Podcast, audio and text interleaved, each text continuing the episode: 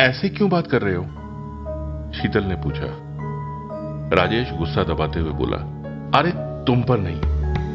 आजकल मुझे हर बात पे गुस्सा आ रहा है। रास्ते में लगता है भीड़ से जूझ रहा हूँ, ट्रैफ़िक से भिड़ा हुआ हूँ। ऑफ़िस पहुँच के लगता है मेरा काम बॉस को खुश रखना है। सैलरी मिलते ही लगता है बैंक वालों के लिए ईएमआई कमाई है। और टाइम ऐसे तेज भागता है जैसे घड़ी में किसी ने पेट्रोल डाल दिया हो। राजेश चिढ़कर बोले जा रहा था। शीतल भी जानती थी यह गुस्सा उस पर नहीं है। पर निकल जाए तो अच्छा है। शीतल खामोश रही। राजेश जब शांत हुआ तो शीतल ने चाय ला कर दी और राजेश को आराम करने के लिए अकेला छोड़ दिया। खुद किचन में आकर काम निपटाने लगी। सच ही तो है। राजेश हसमुखी था। पिछले कुछ सालों में तरक्की मुश्किलों से रेस हारती सी लग रही है। 24 घंटे आज तेज रफ्तार दुनिया में मिनटों में बीत रहे हैं। दिन एक दूसरे की पूंछ पकड़े, रेलगाड़ी के डब्बों की तरह छुक छुक छुक छुक दौड़ रहे हैं। पिछले हफ़्ते की तो बात है। राजेश ने कहा था, बहुत दिनों से फ़िल्म नहीं देखी। संडे को चलेंगे। ऑफ़िस का काम शनिवार देर रात तक चला। संडे नींद में निकल गया। सॉरी यार मैं भी कहाँ का गुस्सा कहाँ निकाल देता हूँ। मैं तुम पर गुस्सा नहीं था। राजेश किचन के दरवाजे पर आकर बोला, शीतल ने कहा, मालूम है। राजेश बिना कुछ बोले वापस कमरे में आ गया। शीतल अपना काम करती रही।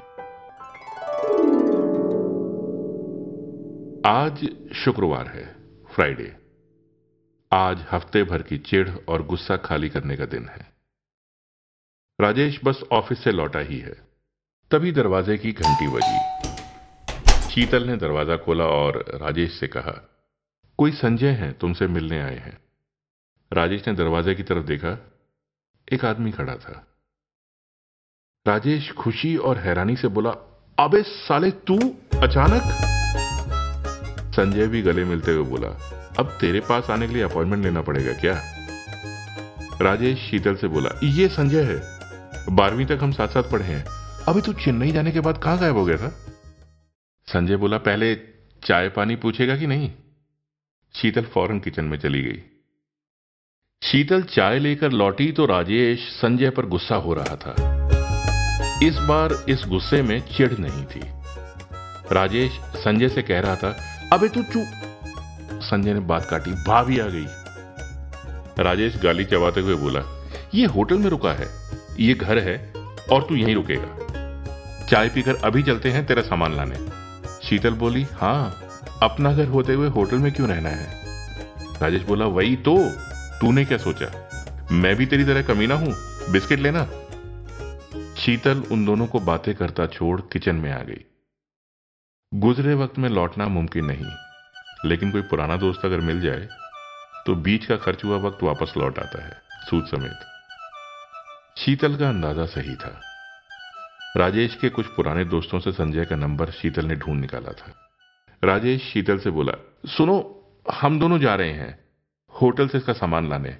कुछ बढ़िया सा बना लो। या रेस्टोरेंट से ऑर्डर कर लो। संजय बोला, अरे, इतनी तकलीफ़। राजेश बोला, तू चलना है यार। अबे, रात को दो दो पैग लगाएँगे। तूने दारू छोड़ी तो नहीं है ना अभी? राजेश और संजय बातें करते हुए निकल गए। शीतल ने राजेश को काम के दोस्तों से काम की बातें करते ही देखा था। काम की बातें। कभी मतलब कभी तहजीब, कभी बिज़नेस के सिग्नल पे अटक अटक कर गले से निकला करती थी। आज आज सिर्फ़ पुरानी यादें हैं। बेफिक्र सी गालियों पर सवार हैं और खुशी के रास्ते पर हर सिग्नल हरा है।